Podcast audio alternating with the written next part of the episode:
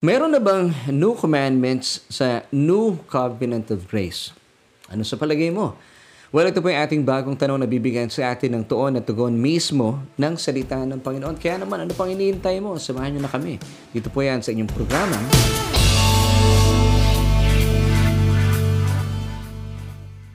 Hello everyone! Kumusta ka na kaibigan? Welcome po sa isa na namang edisyon ng ating programang Solution with Laverne Ducot. And of course, that's me. Ako po inyong kasama. At patuloy ko po kayong sasamahan mula ngayon hanggang mamaya para po pag-usapan ang mga buhay-buhay. At syempre pa ito nga po ating programang Solution with Laverne Ducot. At uh, hatid po namin ay tugon sa ating bawat tanong. And uh, as promised, meron na po tayong pinag-usapan kahapon. Ito po ay ating ipagpapatuloy ngayon. Pero bago po tayo magtuloy-tuloy sa ating mga pag-uusapan at pag-aaralan, gusto ko munang batiin lahat po ng ating mga kababayan saan man po kayong panig ng daigdig. Good morning, good afternoon, and of course, good evening. Kumusta po kayo? At uh, hindi po natin kakaligtaan ang ating mga kababayan sa buong Pilipinas, sa Luzon, Visayas, and Mindanao. And of course, sa buong Mega Manila, isang mapagpalat mabiyayang araw po ang aking uh, pagbati po sa inyo. Isang mapagpalat mabiyayang gabi. Dahil tayo po napapanood every night at 7.30 via Facebook Live. And if ever you are watching at nakaka-jamming po namin via Facebook Live, please don't forget to like and follow us sa ating Facebook page and that is Solution with Laverne Ducot. And uh, if ever naman kayo po ay nakakasama namin at sumusubaybay via our YouTube channel, please consider subscribing kung hindi pa po kayo nagsusubscribe. And uh, never forget to hit that not- notification bell so that you won't miss an episode para sabay-sabay po tayong napapaalalahanan na meron na palang uh, Bible Study Online ang Solution with Laverne Ducot. And sa gabi pong ito ay uh, maraming salamat din po sa ating mga kaibigan na marahil kayo po ay first time na napadako, marahil kayo po ay na-invite o kaya naman na-itag ng inyong mga kaibigan, kakilala at uh, mga kapamilya. Well, thank you so much dahil kayo po ay uh, nagpa-unlock sa mga imbitasyon ng inyong mga kaibigan. At alam ko po na hindi po ito aksidente dahil ang Diyos po ang nagtalaga ng araw na ito. But uh, of course, praise God, kayo po ay sumang-ayon. At uh, nagpa-unlock ng inyong panahon. At uh, dalayan ko po na samahan kami dahil napakaganda po na ating mga pag-uusapan at sa biyaya po ng Diyos, alam kong kayo po ay mapapagpala sa ating mga pag-uusapan sa ating episode na New Commandments under the New Covenant of Grace. Once again, New Commandments under the New Covenant of Grace. And of course, meron po tayong katanungan and since sa ating programa ay uh, solution S-O-U-L-U-T-I-O-N. We're looking for solution para po sa ating mga soul.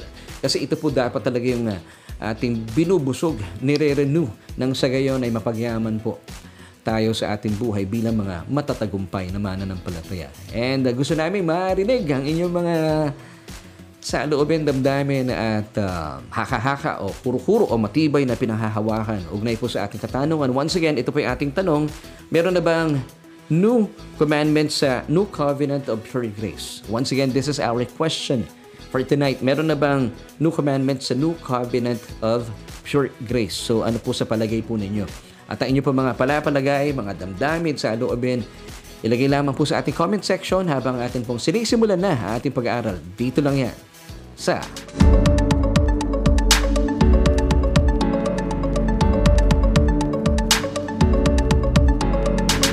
Gusto ko po munang bigyan ng pagkakataon bilang aking pagpapasalamat sa mga taong nagbigay po at nagpaunlak na kanilang oras para sagutin yung aking question last uh, Tuesday afternoon. Uh, meron na bang new commandment sa new covenant of pure grace? And of course, gusto ko lamang pong basahin ang ating mga kaibigan who took time to answer my question. Now, uh, umpisa natin. Maraming maraming salamat kay Brother Willie Wilson Tiongson Laigo from Nueva Vizcaya. Sabi niya, yes, I think there is. And uh, sabi niya, the first one is love your God with all your heart, mind, and soul. And the second one is love one another. And then sabi niya, please correct me if I'm wrong. Thanks. Salamat, Brother Willie. Uh, Tiongson Laigo. At uh, mamaya po, pag-uusapan natin. And thank you for joining us. At lagi po natin kasama si Brother Willie. Of course, thank you also kay Sister Sally Geronimo Rayo. Sabi niya, yes po. And uh, she gave us John chapter 15 verse 12. This is my commandment. Love each other in the same way I have loved you. So thank you so much, Sister Sally Geronimo Rayo. And uh, of course, salamat din sa kanyang hobby. And uh, I'm hoping na kasama niya nanonood sa ngayon, si Brother Joel. Yan. At salamat din kay Brother Alexander Viloria and he gave us John 13.34. Ano commandment I give to you? That you love one another just as I have loved you, you also are to love one another. Salamat din po kay Sister Gigi Cristobal Mendoza and she gave us John 13:34 until 35. So maraming maraming salamat. Gayon din si uh, Sister Norma Vitales all the way from Hong Kong pa. Kasi asama po natin siya every night and uh, thank you so much Sister Norma. At ang sagot niya, meron po pastor ang bagong utos na nagmula kay Kristo is that we have to love one another just as He loved us. We too are to love one another we love our brethren the way Jesus loved us. And of course, she, she gave us John 13:34. Salamat din po kay Sister Ditsi Makabagdal. Sabi niya, yes, Pastor Navern. Matthew 22:37 to 39, yung po ang binigay niya sa atin. Maraming maraming salamat po at uh, kay Pastor Joseph Placente na kasama natin every Sunday sa ating pananambahan sa SGC Caloocan. Sabi niya, yes. And uh, nagbigay po ng uh, talata sa atin si Sister Imelda Ramos. Sabi niya, yes po, John 13.34. Yan. Salamat po sa inyo, mga kaibigan na uh, nagbigay po ng panahon para sagutin po ang ating katanungan last Tuesday afternoon. And uh, ngayon po ay ating pagpapatuloy sa ating uh, episode tonight na gusto po nating sagutin. Meron na bang bagong mga utos ng Panginoon sa atin sa ilalim ng bagong kasunduan ng purong biyaya sa atin ng Diyos. Alam niyo po, when Jesus ascended to heaven, meron po siyang inihabilin sa kanyang mga disipulo. And of course, bilang mga disipulo, kasama po tayo dito. Pag sinabi nating disipulo or disciple in uh, Greek, it's mathetes. Come on, say this with me. Mathetes. Pag sinabing mathetes, mag-aaral. Ibig sabihin, estudyante, learner sa English. So kagaya ko at kagaya mo at kagaya po ng mga disipulong inihabilinan ng Panginoon, ay uh, sila rin po ay mag-aaral ng Panginoon, ng salita ng Panginoon. So tayo po, alamin natin, ano ba yung inihabilin ng Panginoon sa kanyang mga disipulo. Kasama po tayo dito in Matthew chapter 28 verses 19 until 20. Go therefore and make disciples of all the nations, baptizing them in the name of the Father and of the Son and of the Holy Spirit. Verse 20, teaching them. See, nandun po yung word na teaching them because Kagaya po natin mga disipulo, mga matetes, mga mag-aaral, tayo rin po ay magtuturo sa ating mga kapwa matetes o mga disciple. Teaching them to observe all things that I have commanded you, and lo, I am with you always even to the end of the age. Amen. So bilang mga disipulo, bilang mga disciple, bilang mga matetes sa wikang Griego, mag-aaral, kagaya ko at kagaya mo, Dalawang tanong po ang dapat nating isaalang-alang ayon sa verse 20. Kasi bilang mga mag-aaral ng Panginoon, dahil naniniwala din po ako, kaya po tayo nag-aaral ay para magturo din at magbahagi ng salita ng Panginoon. Ngayon, kapag hindi mo alam bilang disipulo ng Panginoon yung iyong ituturo, eh maililigaw mo yung iyong ituturo. 'Di ba? Kagaya po ng lagi kong paalala sa ating programa sa Christian, we are also theologians. Pag sinabi nating theologians tayo po nag-aaral patungkol sa Diyos. Amen. Theo.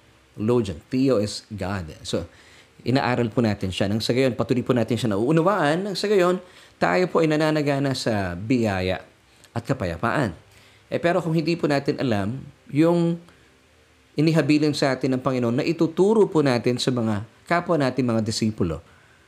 Kung ikaw ay ligaw, eh maililigaw mo rin sila. So, dapat po nating malaman yung ating ituturo na inihabilin sa atin ng Panginoon. So, two things na dapat po natin isaalang-alang. So, meron tayong dalawang questions din na atin pong bibigyan ng pansin at bibigyan natin ng tugon at tuon sa ating pag-aaral na ito. The first one is, what are Jesus' commands that we disciples should observe?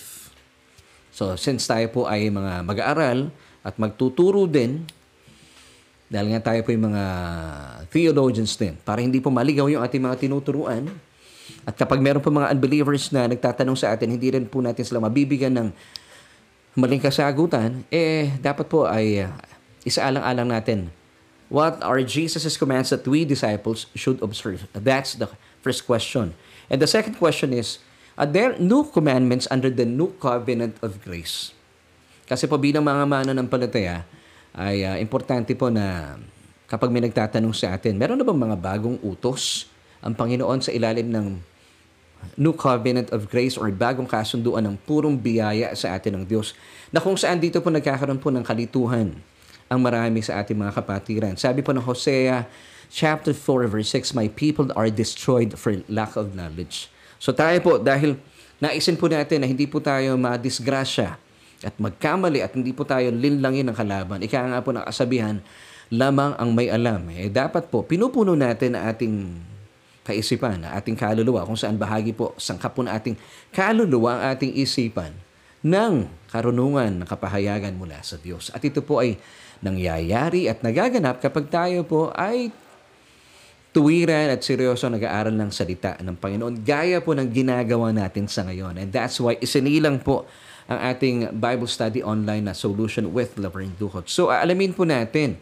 na meron na bang bagong mga utos ng Panginoon sa ilalim ng bagong kasunduan ng purong biyaya ng Diyos. Kasi importante po ito. Dahil marami pong mga tao sa ngayon at mga mana ng palataya, mga kapatiran natin, ang hindi sigurado.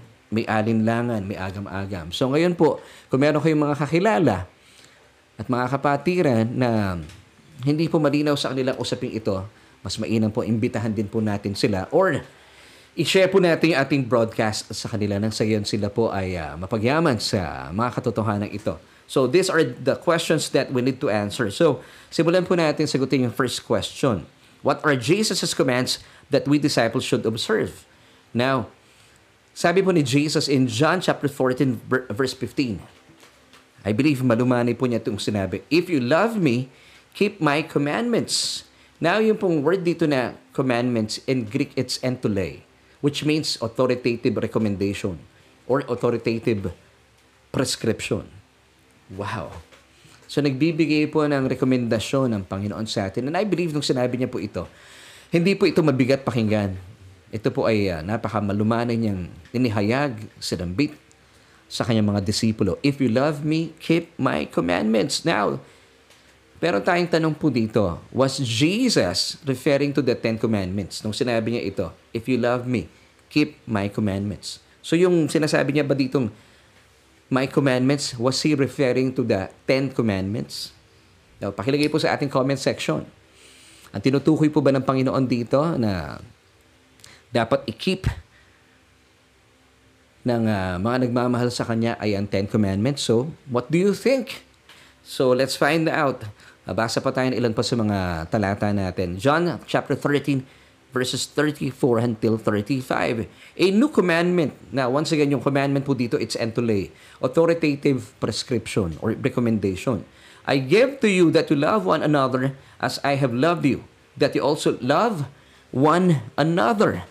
So dito, ang linaw po na sinasabi ay new commandment. So pag sinabi po ba nating new luma or ito po ay bago. So bago. So dapat ito yung um, commands ni Jesus that we have to observe as His disciple bilang kanya mga mag-aaral. So wala na po palang lumang kautusan referring to the Ten Commandments. Meron na po siyang bagong ibinibigay sa atin. A new commandment. This is uh, entole in the Greek, yung word po na commandment. Authoritative prescription. Now, what is this new commandment? Sabi ni Jesus, I give to you. So, siya po personal na nagbibigay. That you love one another as I have loved you. That you also love one another. So, napakaganda po nito. Bago na pong utos sa ibinibigay sa atin ng Panginoon. That you love one another. Na tayo daw po ay magmahalan sa isa't isa. As I have loved you. As. Pag sinabing as in the same manner. Kung paano daw po tayo minahal ng ating Panginoon. At ito po'y pinatunayan niya doon sa krus ng Kalbaryo. If you have noticed, yung pong word dito na loved, it's in past tense because it happened already doon sa sa krus. Pinapatunayan niya sa atin, sa ating kapanahunan, na eh, talaga namang pinatunayan niya sa krus ng Kalbaryo ang kanyang lubusang pagmamahal. Na siya po ay nagdusa at namatay alang-alang sa katubusan ating mga kasalanan. So, so paano tayo magmamahal sa ibang tao? It behooves us to find out how much Jesus loves us. Amen.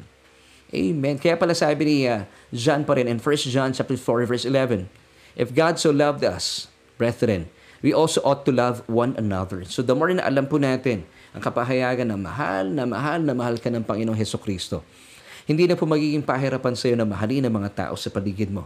Kasama po dito yung mga taong napakahirap mahalin na ibang tao pero sa atin po hindi po ito pahirapan because tayo po nakafocus yung ating atensyon, yung ating mga mata sa nananaga ng pag-ibig at pagmamahal sa atin ng Panginoon. At kapag ito po, ang kapahayagang ito ay talaga namang pinupuno ang inyong puso, ang inyong sarili, huwag po kayong mag-alala. Mag-uumapaw po ito at mararanasan po yung pagmamahal ng Panginoon sa iyong buhay, mararanasan po ito ng mga tao sa paligid mo. At hindi mo namamalayan, you are fulfilling the new commandments of the new covenant of pure grace. Now, sabi pa ng verse 35, this is powerful. By this, ano yung this? Loving one another, all will know that you are my disciples if you have love for one another. So dito po bilang mga nasa biyaya, kapag nakikita po ng mga tao sa mundo, ibig sabihin mga unbeliever, na tayo po nagmamahalan sa isa't isa, hindi nagsasakitan. Alam niyo, sasabihin po ng mga tao sa mundo, ah, mga disipulo sila ng Panginoon. Mga mag-aaral sila ni Kristo. Kasi po, ito po yung napakagandang paalala po sa atin. Kung meron po kayong mga karanasan na marahil kayo po ay uh, inaaway na kung sino man mga kapatiran, at ito, ito rin po yung naranasan namin before. So paano natin ipinapakita yung pagmamahal natin sa ating kapwa, lalo tigit sa ating mga kapwa mananampalataya. Well, kung meron pong mga nararanasan ko yung pinapersecute kayo ng mga kapatiran niyo marahil hindi po naniniwala sa biyaya, I believe it's better na itikom na lang po natin ating mga bibig, wag po natin silang pinapatulan sa social media. Let's just pray for them. Nang sa gayon, hindi po tayo magiging katitisuran na ibang mana ng palataya at lalo tigit yung mga wala pa sa Panginoon. Kasi kung kayo po yung nakikita nag-aaway-away sa social media, eh hindi po natin na ipapakita ang katunayan na tayo po yung mga disipulo, mga matetes, mga mag-aaral ng ating Panginoong Jesus. So dito po ang pagpapatunay na tayo po ay mga matetes, mga disipulo, mga disciple, mga mag-aaral ng Panginoong Heso Kristo kapag ipinapakita po natin ang pag-ibig sa ating kapwa mananampalataya at lalo po higit sa ating mga kap, mga kamag-anakan din kahit po wala pa sila sa Panginoon. So maganda pong i uh, po natin yun. Kung meron kayong mga nakakasamaan ng loob, eh, you just have to pray for them. Huwag na po natin idaan pa sa social media kasi baka po tayo po, ay, and I believe, magiging katitisuran po tayo. Kung meron po sa inyo mga nagpaparinig sa Facebook, I suggest huwag nyo na pong papatulan. Just pray for them. Yun po ang pinakamainam. Nang sa gayon, once again, sabi po ng verse 35 ng John 13, By this all will know that you are my disciples, if you have love for one another. So, dito po ah, paalala po iyon na i-ano ko lang, na idagdag ko lang po bilang mga mana ng palataya. Now, isa pang magandang talata, 1 John chapter 3 verses 22 until 23. And whatever we ask, we receive from Him because we keep His commandments. Now, yung commandments po dito, uh, one, uh, once again, it's in Greek, entole, authoritative prescription. And do those things that are pleasing in His sight. Now, ito pong talata ito, every time na ginagamit po ito sa pag-aaral, sinasabi po ng ilang mga tagapagturo. So para kayo ay uh, sagutin sa inyong mga panalangin. It sounds ano, no? Parang demand. Dapat tinutup, uh, tinutup, uh, tinutupad ninyo, ginaganap ninyo ang sampung kautusan. So every time po, kahit po nung kapanahonan ko, medyo bata-bata pa ako, every time na binibigay sa atin ng 1 John chapter 3 verse 22, lagi po silang pumupunta sa Ten Commandments. Now, ito po ba ang talatang ito was John referring to the Ten Commandments. Now, alamin po natin ang sagot. Kasi sinagot po ito sa verse 23. Still with 1 John chapter 3. And this is His commandment. Ang ganda, buti na lang. Hindi po uh, naputol yung uh, pagpapaliwanag. And still, and to lay authoritative prescription, that we should believe on the name of His Son, Jesus Christ. So that's uh, yung commandment. You have to believe on the Lord Jesus Christ, on His name. And then, as He gave us commandments, ano po yung commandments na yun? And love one another. So, nagtutugma at nag-aakma po ang 1 John chapter 3 verse 23 at saka ang John 13:34. At saka until 35. So napakalinaw. So ano po yung dapat natin ino-observe bilang mga mananampalataya, bilang mga disipulo na ating Panginoon Heso Kristo? So nasagot na natin dalawang, dalawang katanungan natin kanina. So dapat malinaw sa atin na meron na pong bagong mga utos ng Panginoon sa atin sa ilalim ng bagong kasunduan ng purong biyaya sa atin ng Diyos. So nasagot na po natin dalawang tanong. So malinaw na meron pong new commandments po sa atin ng Panginoong Jesus sa ilalim ng bagong kasunduan ng purong biyaya. So once again, let's read 1 John chapter 3 verse 23. And this is his commandment that we should believe on the name of his son Jesus Christ and love one another as he gave us commandment. And of course, John 13:34. A new commandment. So ang linaw ha, mga kapatid, a new commandment I give to you that you love one another as I have loved you, that you also love one another. So for you to love one another, it behooves us to find out how much Jesus loves us. Kaya po napaka-importante talaga sa ating mga church. May, may, kung meron po mga pastor na nanonood sa ngayon, dapat talaga ina-unveil natin every Sunday ang pagmamahal sa atin ng Diyos sa pamamagitan ng mga tinapos na gawa ng ating Panginoong Heso Kristo. And the more po na ina-unveil natin ang katotohanan ito, ay uh, mananagana din po ang inyong mga membro sa pagmamahal na tinatanggap nila mula sa Panginoong Heso Kristo. At ito po ang mararanasan din ng taong ito na hindi niya namamalayan. Aba, minamahal na rin po niya ang mga tao sa paligid niya kahit sila mga mahirap mahalin at hindi mo namamalayan na you are fulfilling the new commandments of the new covenant of pure grace. Amen. So this new covenant commandment behooves us to find out once again how much Jesus loves us. So dito po nakafocus yung ating mga mata. Every time we go to church, so as a member, dapat dito po nakafocus yung ating isipan every time we listen to the preaching of the Word of Christ. So tayo naman po mga pastor, ito po yung ina-unveil natin sa ating church. Nang sa gayon, marami po sa ating mga mananampalataya, marami po sa ating mga kapatiran, makikita nila na talaga namang nag-uumapaw ang pag-ibig ng Panginoon sa kanila at paglabas nila sa church, nagiging patotoo po sila sa mga taong wala pang relasyon sa Panginoon at dito po tayo nakikilala na tayo po yung mga disipulo ng ating Panginoon kapag tayo po nagmamahalan sa bawat isa. Amen! Kaya nga po, it's, it's so important na iminamagnify po natin ang pag-ibig at pagmamahal sa atin na ating Panginoon Heso Kristo. Which is, of course, ito po yung uh, ebanghelyo. Kaya nga po sabi ni Apostol Pablo in 1 Corinthians chapter 2 verse 2, For I decided to know nothing among you except Jesus Christ and Him crucified. Kasi po doon po sa krus ng Kalbaryo, through the cross, ipinahayag po ng Panginoong Heso Kristo ang kanyang pagmamahal sa ating lahat. At kapag ito po ay nagkakaroon tayo ng kapahayagan, hindi mo may iwasan na mahalin ang mga tao sa paligid mo. Gaya po ng sinabi ko kanina, kahit kahit sila mga napakahirap mahalin. Maararanasan mo ba? Bakit hindi ako nahihirapang mahalin?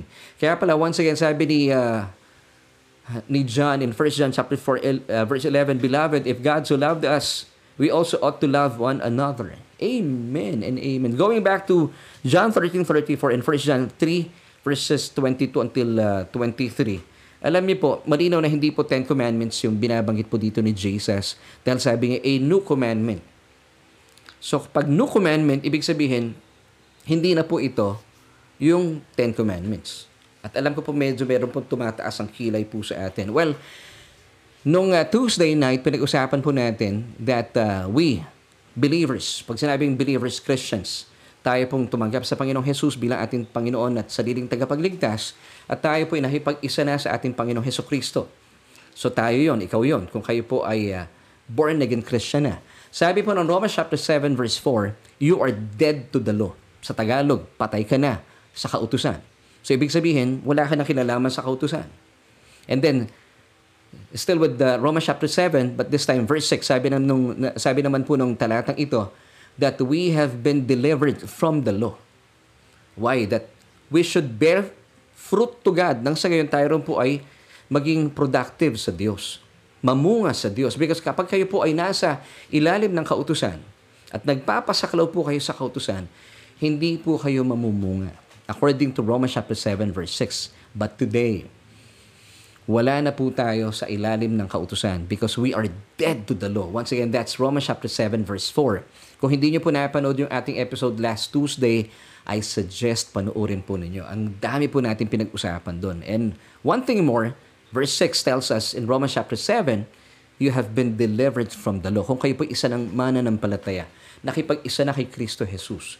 So, ibig sabihin, bakit ka pa magpapasailalim sa lumang kasunduan ng kautusan kung ang kautusan naman po, ang lumang kasunduan ito, ay wala na pong saysay. Paso na. According to Hebrews chapter 8 verse 13. Pinag-usapan din po natin ito last Tuesday. Dahil po yung kautusan, ang panuntunan po, yung kasunduan ng uh, kautusan, wala na po itong saysay. Paso na. Sabi po ng Hebrews 8.13, annulled na, obsolete pa, out of use pa. So gagamit po ba kayo ng mga bagay na wala ng saysay? It doesn't make sense. Kaya nga po, isinakatuparan po ng Panginoon ang bagong kasunduan dahil wala na pong saysay yung lumang kasunduan. According to Hebrews chapter 9 verses 15, 16 until 17. At dahil dito, nagtalaga po siya ng bagong utos sa ilalim ng bagong kasunduan ng purong biyaya sa atin ng ating Diyos. And that's why, marino na hindi na po Ten Commandments ang tinutukoy na iniuto, inuutos po sa atin ng Panginoong Jesus na ating gaganapin bilang patunay ng ating pagmamahal sa Kanya. According to John chapter 14 verse 15, Muli po sabi niya dito, sabi po mismo ng malamyos na tinig na ating Panginoon. If you love me, keep my commandments. So, Jesus was not referring to the Ten Commandments in this passage because meron na po siyang bagong utos na ibinigay sa atin na binasa natin kanina. Amen. Because Jesus on the cross fulfilled the demands of the first covenant. Ano po yung first covenant? The old law-keeping covenant. So that He may establish the new covenant of pure grace through His death. At nangyari na po iyon 2,000 years ago. Now, let me read to you Hebrews 9.15. And for this reason, He is the mediator of the new covenant by means of death. Now, ito pong new covenant of pure grace, according to Hebrews chapter 8, verse 6 naman, it's a better covenant established on better promises. Wow! Kasi po yung bagong kasunduan, hindi na po ito um, hindi na po ito nakabase sa ating kakayahan, sa ating uh, uh, obedience. Hindi po, ito po ay nakabase sa obedience po ng ating Panginoong Heso Kristo. Amen. While the old law-keeping covenant is based on man's performance, our ability to keep the law. Amen. So ito po ang malaking kaibahan. Kaya po pinaging madali po ng Panginoon ang lahat para sa atin. And that's why the gospel is also called the good news. Wala pong bad news sa good news. Amen. So naisa katuparan po itong bagong kasunduan ito at naranasan din po natin na meron na pong bagong utos ang Panginoon sa ilalim po ng bagong kasunduan ng purong biyaya sa atin ng Diyos sa pamagitan po ng kanyang kamatayan. Amen. Kaya po napaka-importante na naintindihan po natin ang significance ng cross because the cross is the dividing line of human history. Ito po ang naghihiwalay sa pagitan ng lumang kasunduan ng kautusan at ng bagong kasunduan ng purong biyaya sa atin ng Diyos. Ngayon, dapat po bilang mga mananampalataya, nandito na po tayo sa bagong kasunduan ng purong biyaya sa atin ng ating Diyos. At dahil po meron ng bagong kasunduan, hindi po marapat dito na ilagay yung lumang kautusan. Kasi masisira po yung lumang kautusan. Gaya po ng sinabi ng Panginoon na hindi pwedeng magkaroon po ng uh, ilagay sa lumang, sa lumang sisidlan ng bagong alak o ang lumang alak sa bagong sisidlan. Masisira po ang isa't isa. So kung meron pong bagong kasunduan ng purong biyaya, meron din po itong bagong utos na ibinigay sa atin ng Panginoon. At yun po yung binasa natin kanina. And tonight we will see the big difference between the Old Covenant commandments versus the New Commandment uh, of the New Covenant. At sasagutin po natin ang tanong na meron na bang New Commandment sa New Covenant of Pure Grace? So, ano sa palagay mo? Well, binigay ko na po sa inyo ang sagot, pero para lalo tigit pa natin maintindihan at maunawaan at ma-appreciate po ang mga tinapos na gawa na ating Panginoon Heso Kristo, eh wala pong bibitaw. Maganda po yung pag-uusapan natin at lalo ko pong ihimay-himayin po sa inyo para lubusan po nating uh, ma-appreciate ang mga ginawa po ng Panginoon para sa ating mga disipulo, sa ating mga kanyang mga mag-aaral. O sa wikang Griego ay matetes. Alam niyo po, meron pong isang uh, tagpo sa Biblia in Matthew chapter 22, verses 35 until 40, na kung saan ay nilapitan po at tinanong ng isang lawyer maalam sa kautusan ang ating Panginoong Jesus. Ang purpose po niya ay para subukin ang Panginoon sa kanyang kaalaman. Well, uh, itinuring po niya ang Panginoon dito bilang teacher, rabbi. Kasi alam naman po niya talagang napakahusay po ng Panginoon. So yung kanya pong layunin para tanungin ng Panginoon, once again, para subukan. Basahin po natin yung tagpong ito at uh, malaman po natin kung ano po yung tinanong ng lawyer, yun po yung sinagot ng Panginoon. Of course, ganun po ang Panginoon. Kung tatanungin mo siya, eh sasagutin ka niya sa iyong tanong. So basahin po natin ang tagpong ito in uh, Matthew chapter 22 verses 35 until 40. Then one of them, a lawyer asked Jesus a question, testing him and saying, once again, nakalagay po dito, testing him. So sinusubukan po siya. Teacher, which is the great commandment in the law? Verse 37, Jesus said to him, You shall love the Lord your God with all your heart, with all your soul and with all your mind. This is the first and great commandment. Then verse 39 tells us, and the second is like it. You shall love your neighbor as yourself. On these two commandments hang all the law and the prophets. Now, marami po sa ating mga kapatiran sa ngayon, pag tinatanong natin, ano yung uh, new commandments sa New Testament? Lagi nilang sinasabi, ah, ginawa na lang dalawa ng Panginoong Heso Kristo. You have to love the Lord your God with all your soul, with all your heart, soul, and mind. And then, yung ikalawa, na pangkaraniwang sinasabi natin, love your neighbor as yourself. Now, kapag ito po ang inyong pinapaniwalaan, still, this is the Ten Commandments.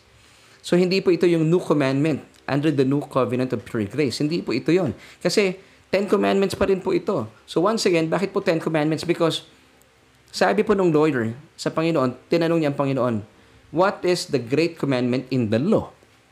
Of course, if that lawyer was asking Jesus the great commandment in the law, eh di sinagot din po ng Panginoon yung great commandment in the law. So ano po yung great commandment in the law?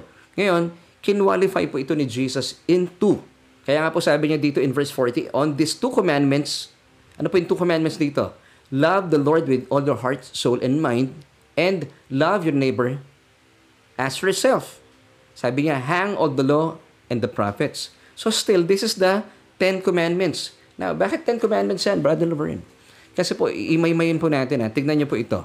Once again, sabi nung, oh, yung, yung, the lawyer asked Jesus, Teacher, what is the great commandment in the law? So, sinagot po siya ni Jesus. So, these are the Ten Commandments. Binigay niya sa kanya, pero kinwalify niya in just two commandments.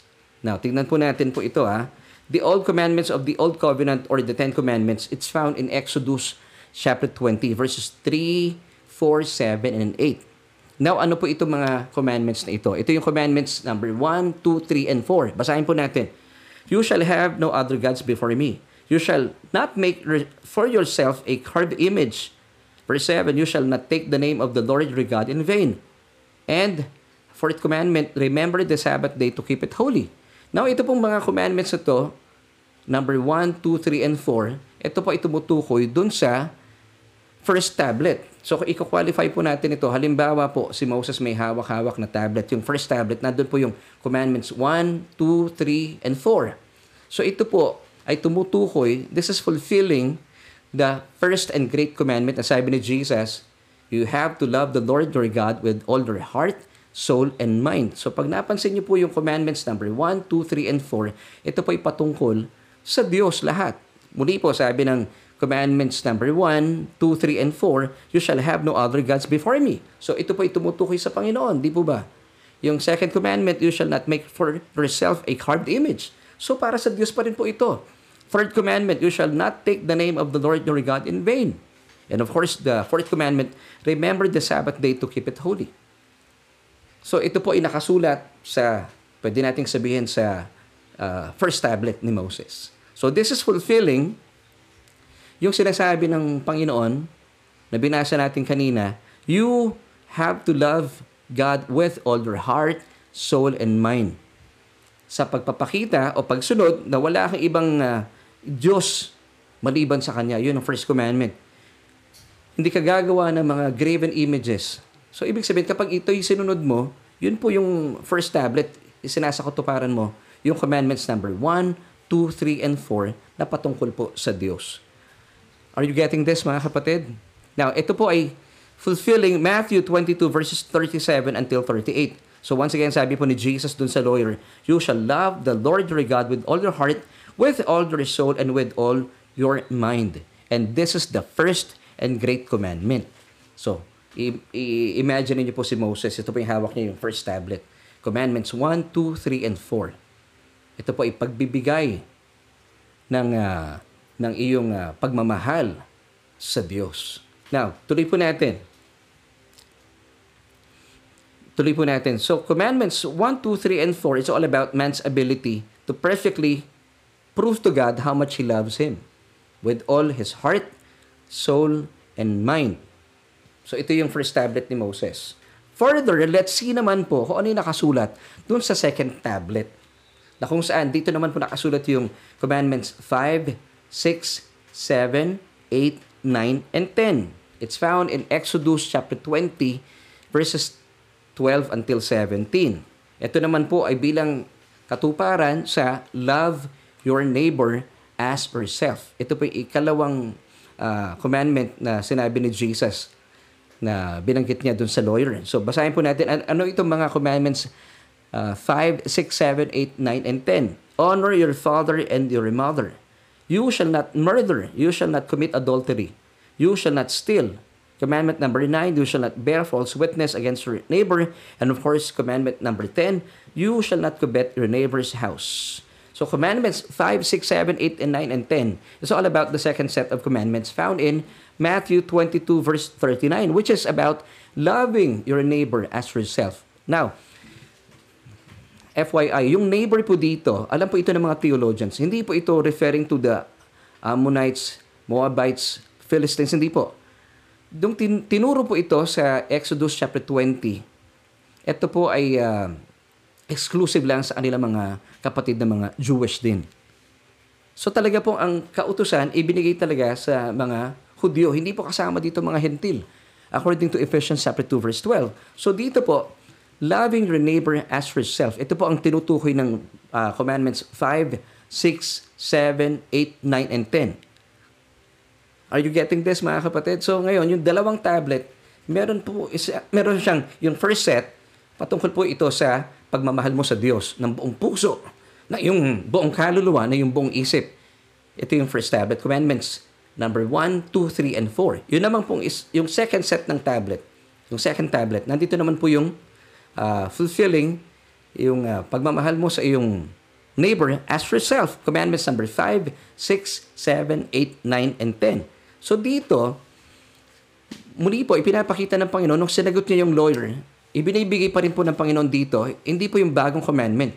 Still, the commandment of the old law-keeping covenant. I hope you're getting this kasi po napakalinaw nito because once again, the lawyer was then asking, what is the great commandment in the laws? And that's why Jesus gave him the great commandment in the law. Hindi lang po great commandment, it's the first and great commandment in the law. So sinagot lamang po siya ni Jesus. So for your information, hindi po ito yung new covenant commandments. I hope you're getting this mga kaibigan at mga kapatid. So napakalino po nito. So commandments 5, 6, 7, 8, 9, and 10 is all about loving your neighbor as yourself. And once again, yung neighbor po dito, hindi po kasama dito ang lahat ng mga tao. Exclusive lamang po ito sa mga Jewish people. So sila-sila lamang po ito. Amen. So this is fulfilling yung um, Matthew chapter 22 verses 37 until 38. And then sabi po ni Jesus dito, 'di ba? In Matthew 22 verse 39 and the second is like it, you shall love your neighbor as yourself. So once again, ha, sana po nakikita natin. So hindi po ito yung New Covenant Commandments kasi mayroon pong sumagot sa atin. Akala po na marami pong mga mananampalataya sa ngayon na ginawa na lang pong dalawa ng Panginoong Heso Kristo ang New Covenant Commandments. At hindi po ito yun. Hindi po ito yun because Jesus was then uh, answering the question of the lawyer. Kasi nga, he was asking what is the great commandment in the law. So binigay pa ng Panginoon ang commandment ng law, which is the Ten Commandments. Kaya lang, ikinwalify po niya in two. Kasi sa dalawa pong tablet, doon po nakahang ang uh, law of the uh, law and the prophets. So I, I pray na nak- nakukuha niya po ito. Now, sabi pa dito sa Matthew 22 verse 40, on these two commandments. Ano yung two commandments? Love the Lord your God with all your heart, soul, and mind. That's the first commandment. So yung first tablet. Commandments 1, 2, 3, and 4. And yung second set sa Commandments 5, 6, 7, 8, 9, and 10, yung loving your neighbor as yourself, sabi ng verse, once again, hang all the law and the prophets. And by the way, kung bakit po hindi ito ang New Covenant Commandments, it's because Jesus fulfilled all the requirements of the law at the cross. Lahat po na ito nung kanya pong uh, sinabit, it is finished. Kasama na pong tinupad niya ang lahat ng hinihingi ng kautusan na hindi po naibigay ng uh, mga mga tao. Ni isa kasi wala po nakasunod. Now, sabi po dito ni Jesus in Matthew 5:17, "Do not think that I came to destroy the law or the prophets. I did not come to destroy but to fulfill." Now, kung fulfilled na po ang law and the prophets, eh bakit pa natin isa sa katuparan ng sampung kautusan? Kaya nga po niya finulfill para makagawa siya at maibigay sa atin ang bagong mga kautusan sa ilalim ng bagong kasunduan ng purong biyaya. So I pray that you're getting this, kaibigan. Kasi po, hindi siya gagawa ng bago kung hindi maifulfill yung luma. Kaya nga po may bago, ibig sabihin may luma. So dito sa krus, sabi niya, I did not come to destroy the law. Hindi pwede i-destroy ang law because the law is God's. Sa Diyos po ito. Ginawa niya po ito doon sa krus ng Kalbaryo, isinakatuparan niya. Nang sa gayon, meron siyang dahilan para gumawa at maisakatuparan ang bagong kasunduan ng purong biyaya. At doon po sa bagong kasunduan ng purong biyaya, dahil po ito po yung na, naisa katuparan sa kanyang kamatayan, meron po siyang bagong ibinigay sa atin ng mga utos sa ilalim ng purong biyaya, ng, uh, sa ilalim ng kas, kasunduan ng purong biyaya sa atin ng Diyos. Amen. Samantala, let's see naman po the big difference of the new covenant commandments na mismong inihabilin po sa atin ng Panginoong Jesus na dapat po natin ituro sa ating mga kapwa ng palataya. Kapwa mga mag-aaral bilang mga disipulo. John 13:34, a new commandment. Once again. So ito po yung new commandment. Hindi po yung kaninang binanggit po. Hindi yung ibinigay ng Panginoong Jesus doon sa lawyer. That's still the Ten Commandments. But today, in John 13:34, a new commandment sabi ni Jesus, I give to you that you love one another as I have loved you. See the big difference? And 1 John chapter 3 verse 23, and this is his command, that we should believe on the name of His Son, Jesus Christ, and love one another as He gave us commandment. Now, have you noticed kung ano po ang uh, paghuhugutan natin para mahalin natin ang ating kapwa? Once again, it behooves us to find out how much Jesus loves us for us to love one another. So yun po talaga ang importante at pinadali po ng Panginoon ang kanyang bagong kautusan. You just have to believe on the name of His Son, Jesus Christ. At kapag tayo po ay nanampalataya sa Kanya, ibig sabihin pag nanampalataya tayo, inaangkin po natin ang Kanyang nananaga ng pag-ibig at pagmamahal. Wala po kayong magagawa. Ito po'y automatic mangyayari po sa inyo. Mamahalin ninyo mga tao sa paligid ninyo, kahit sila mga napakahirap mahalin. Amen. Amen. So, bilang pagtatapos, balikan na po natin ating uh, katanungan kanina. Meron na bang bagong commandment sa New Covenant of Pure Grace? Well, the answer is yes, mayroon na po. At ibinigay ko na po sa inyo yan. A new commandment. Sabi ni Jesus, I have given you that you love one another just as I have loved you. Amen. So, malaki po ang kaibahan ng New Covenant Commandment sa Old Law-Keeping Covenant. Sa sampung kautusan. Once again, the Old Law-Keeping Covenant is all about you. Kasi po ang Old Law-Keeping Covenant, it's all about man's performance. Nakasentro po ito sa ating abilidad in keeping the law. So, na kanino po yung spotlight? Nasa sa atin. 'Di ba? Sabi po nung uh, nung uh, first and great commandment that you have to love God with all your kanino po nakatukoy sa atin with all your heart, soul and mind. Now, let me ask you, meron ba nakagawa po nito? Wala. Even po si David, even po si Moses, even po si Joshua, wala po ni isa man na nakatupad po nito. Perfectly. Kasi nga po nakatuon po sa atin. You have to prove to God how much you love Him. Dapat with all your heart, soul, and mind. At ito nga po nakasulat po doon po sa first tablet. Commandments 1, 2, 3, and 4 na dapat paano natin papatunayan ang pagmamahal natin sa Diyos with all your heart, soul, and mind. Now, ano po yung sabi ng Commandments 1, 2, 3, and 4? You shall have no other gods before me. Eh maraming mga tao sa ngayon, marami sang ibang mga Diyos-Diyosan. Marami mga, even po yung, di ba, maliban sa Diyos, eh dinod-Diyos pa rin po ng mga tao ang pera, ang kanilang mga kayamanan. So, wala talaga nakasusunod. Ano yung commandment number two? You shall not make for yourself a carved image. Marami pong gumagawa ng mga graven images today. Wala nakasusunod talaga. Commandment number three, you shall not take the name of the Lord your God in vain. And remember the Sabbath day to keep it holy. Marami po sa ngayon, even Sunday, nagtatrabaho.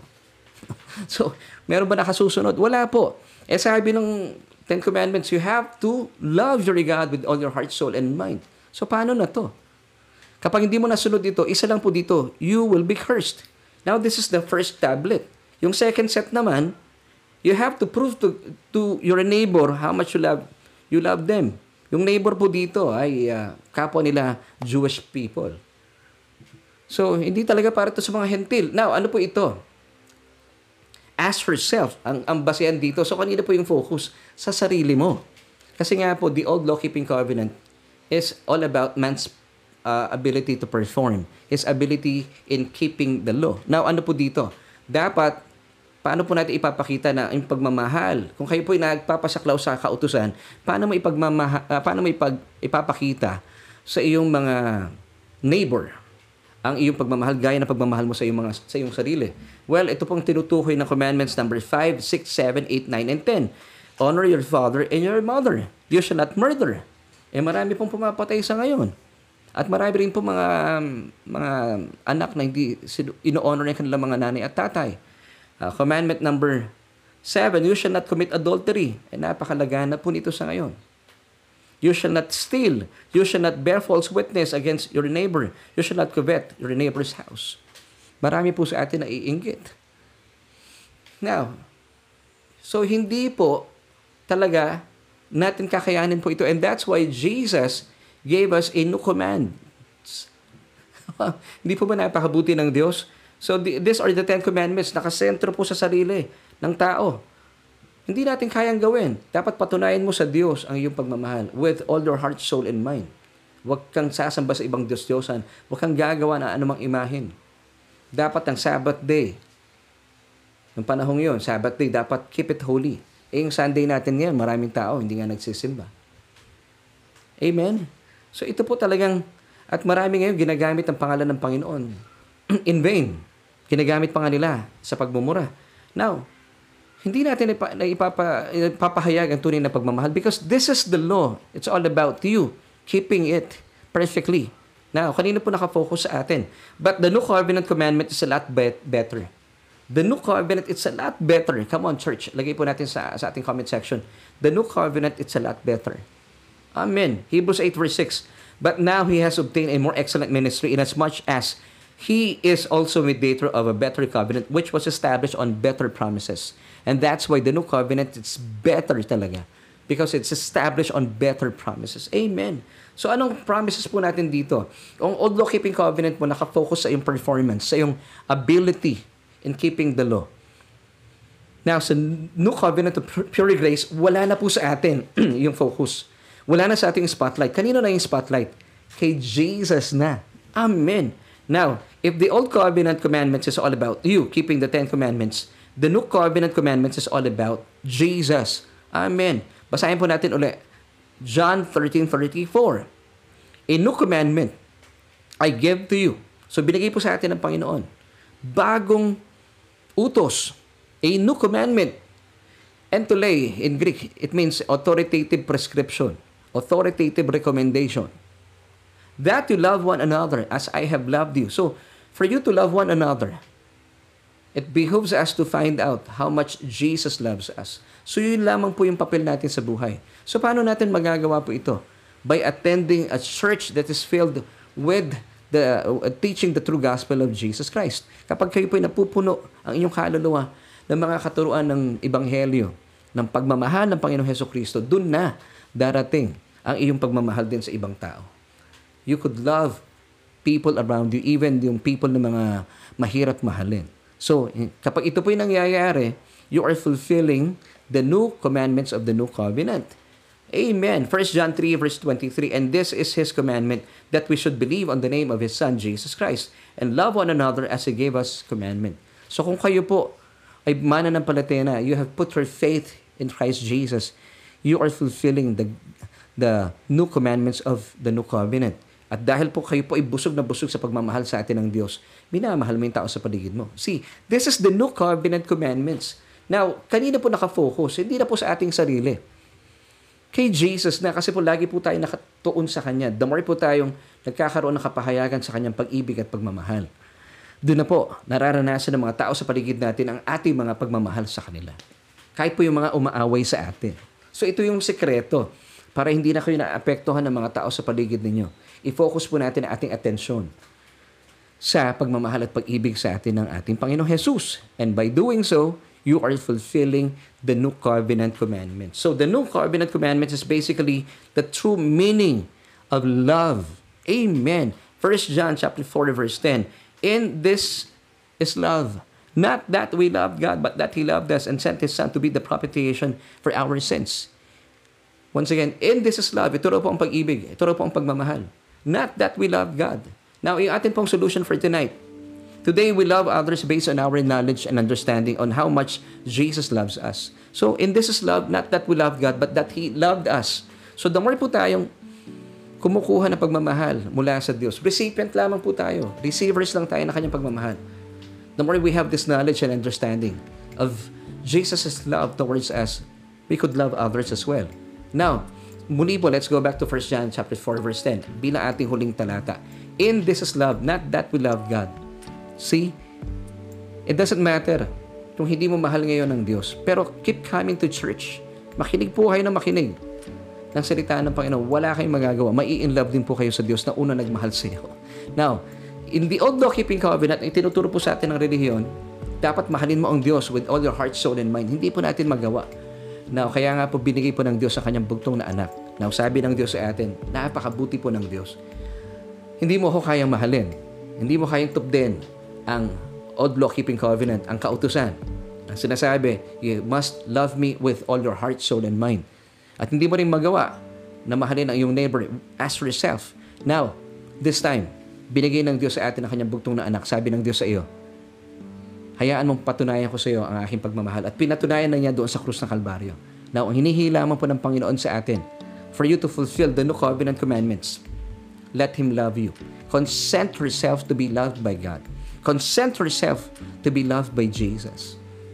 Kasi po, this, ito po yung nagmamatter talaga. In this is love, not that we love God, but that He loved us. So una sa lahat, hayaan mo ang Diyos na mahalin ka. Hayaan mo ang Panginoong Jesus na mahalin ka. At ito po ay pinatunayan na niya by sending His Son on the cross to be the atoning sacrifice. Siya po ang naging pampalubag loob mula po sa galit ng Diyos. At dahil dito, kapag ito po ay nauunawaan natin ng kapahayagang ito, na sadyang mahal na mahal ka ng Panginoon, hindi mo maiiwasang mahalin din po ang tao sa paligid mo. At dahil dito, um, hindi mo namamalayan, you are fulfilling the new covenant commandment. So under the new covenant, it is not your love that matters to God, but it's God's love towards you. So let Him love you today, that you could love Him back, and you could love other people as well. So this is the new covenant commandment that we love one another as as I have loved you, sabi ni Jesus. So ang ang trabaho lamang po natin, it behooves us to find out how much Jesus loves us and keep coming to church na nagtuturo po ng ebanghelyo and keep coming sa ating Bible study dahil dito po sa ating Bible study we are I am unveiling to you the love of Jesus. Amen. Amen. And the more po natin naunawaan po ito, we are fulfilling the new covenant commandments. Hindi po ba napakabuti ng Diyos? And this time, kaibigan, ay uh, nais ko po kayong imbitahan kung naisin mo maranasan ang pag-ibig at sakdal ng pagmamahal sa atin ng Panginoon. Hayaan mong tumugon po kayo sa paanyaya ng Diyos na tanggapin ang kanyang bugtong na anak bilang iyong Panginoon at tagapagligtas. Nang sa gayon, siya po ay makakilos sa inyong mga buhay at maranasan po ninyo ang buhay na ganap at kasiyasya. Sabi po ng Romans 10 verse 9, that if we confess with our mouth the Lord Jesus Christ and believe in our hearts that God has raised him from the dead, you shall be saved. So today, I would like to uh, give you this opportunity. Buksan po natin ating mga labi, kaalinsabi na ating mga puso. Natanggapin ang bugtong na anak ng Diyos, ang Panginoong Jesus, bilang iyong Panginoon at tagapagligtas. Nang sa gayon, maranasan mo ang kanyang pag-ibig at pagmamahal. At nang sa gayon, hindi na po kayo mahirapang mahalin ng mga tao sa paligid mo, ang iyong mga kamag-anakan na napakahirap mahalin. At uh, napakahirap po nito, nakakapagod po ito. Naisin po ng Diyos na maranasan mo ang lubusang kapahingahan. So all you have to do, just pray this prayer with me. Pwede po ba yon? Buksan po ninyo inyong mga labi and pray this prayer with me. Sabihin niyo po ito, O Diyos, kinikilala ko po ang aking sarili na walang kakayahan. Hiwalay kay Jesus. At Jesus, tinatanggap po kita bilang aking Panginoon at sariling tagapagligtas. Dahil naniniwala po ako na doon sa krus ng Kalbaryo, lahat ng kasalanan ko ay pinagdusahan mo. At dahil dito, sa iyong kamatayan, nakamit ko ang lubusang katubusan. Salamat, O Diyos. Salamat, aking Ama, sa iyong kaloob na buhay na walang hanggan. At maraming salamat din po. Ang aking pangalan ay tunay na nakasulat na sa aklat ng buhay. Amen. Kung isa po kayo sa mga sumunod sa panalangin, ito binuksan po ninyo ang inyong mga labi, kasabay ng inyong mga puso, at kinikilala si Jesus simula sa araw na ito bilang inyong Panginoon at tagapagligtas, kayo po ay siguradong ligtas na at uh, patuloy po namin kayo inimbitahan. Samahan po kami every Tuesdays and Wednesdays sa atin pong gawain sa ating Bible study online. Nang sa gayon ay patuloy po nating punuin ang ating kaluluwa ng pag-ibig at pagmamahal na ating Panginoon. Amen. At uh, this time, gusto ko naman pong kausapin ikaw na kaibigan namin, matagal na mana ng palataya, and um, nagpupuri ka sa Panginoon dahil finally, nabuksan na po yung ating kaisipan Nasagot na po yung ating tanong. Akala po natin na yung bagong kautusan sa bagong kasunduan ng purong biyaya ay yung tinanong ng lawyer sa Panginoon at binigay niya yung love the Lord your God with all your soul, uh, heart, soul, and mind, and uh, love your neighbor as yourself. Akala po natin ito na yung new commandments sa new covenant. Well, still, ito po yung uh, sampung kautusan. Hindi po ito yung binigay sa atin. The new commandment is this, that you have to put your faith in Jesus and love one another as uh, Jesus have loved you. So this is the new covenant commandments. So tayo po ay napagyaman sa araw po ito at uh, nagpapasalamat tayo. So ang panalangin po natin sa ngayon at ipapanalangin ko po kayo na punuin tayo ng pag-ibig ng Panginoon. Kung meron man po kayong kagalit o meron kayong nakasamaan ng loob, hayaan po natin ang pag-ibig ng Panginoon ang pupuno sa inyong puso para hindi na po kayo nasasaktan sa mga nananakit po sa inyo. So pwede po ba yon? Ang ganda po, 'di ba? Napakamakapangyarihan ng pamantayan ng ng ng uh, ng uh, panuntunan sa atin ng Diyos. Amen. So let's pray. Aming Diyos at Ama makapangyarihan sa lahat. Salamat po sa kaibigan namin ito. Salamat po sa kapatid namin ito na namamangha sa iyong salita. At uh, sa oras po ito, naisip po namin hingin sa inyo, kami po ay we are consenting ourselves to be loved by your Son And the more po na naunawaan po namin at napupo na aming kaluluwa ng pagmamahal na aming Panginoon Heso Kristo. Kung ano man po yung sakit na nararamdaman namin mula po sa mga taong nananakit sa amin. Panginoon, dadaloy po at aapo ang pagmamahal ng Panginoon sa pamagitan namin sa mga taong ito. O Diyos, salamat po sa iyong katuruan na ibinigay mo sa amin sa pamagitan ng iyong, ng iyong bugtong na anak na aming Panginoon Heso Kristo ang bagong utos sa ilalim po ng bagong kasunduan ng purong biyaya na sa pamagitan po nito, na pinupuno mo at binubusog mo aming kaluluwa ng pagmamahal na aming Panginoong Heso Kristo. Pero man pong nananakit sa amin, hindi na po kami nasasaktan dahil ang pagmamahal po ninyo ang siyang pumupuno sa aming isipan at sa aming puso, sa aming kalooban. At ito po ay naihahayag sa aming katawan, kalusugan mula sa aming buong katawan. Salamat sa iyo, O Diyos, at uh, maging makatotohanan po ito, maranasan ng bawat isang nanunood, nag-aaral, sa mga oras mo ito. Ito po aming panalangin at pagpupuri at pagpapasalamat sa matamis sa pangalan ng aming Panginoong Jesus. Lahat po tayo magsabi ng Amen.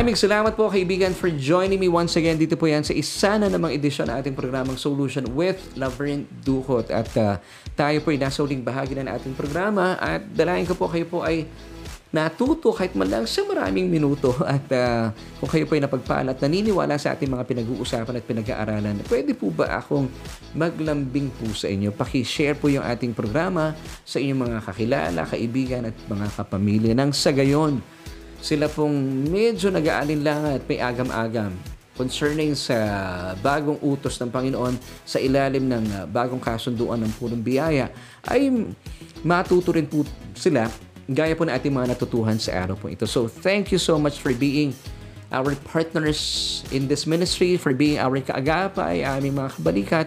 Salamat po sa inyong patuloy na pagsuporta sa aming gawain at ito po ay nagtutuloy-tuloy sa biyaya po ng Diyos. So, once again, makita-kita na lamang po tayo next week, Tuesday and Wednesday, uh, bilang pagpapatuloy po sa ating Bible study online. And this is Solution with Laverne Ducot. At sa ngalan po na aking buong pamilya, we thank you so much.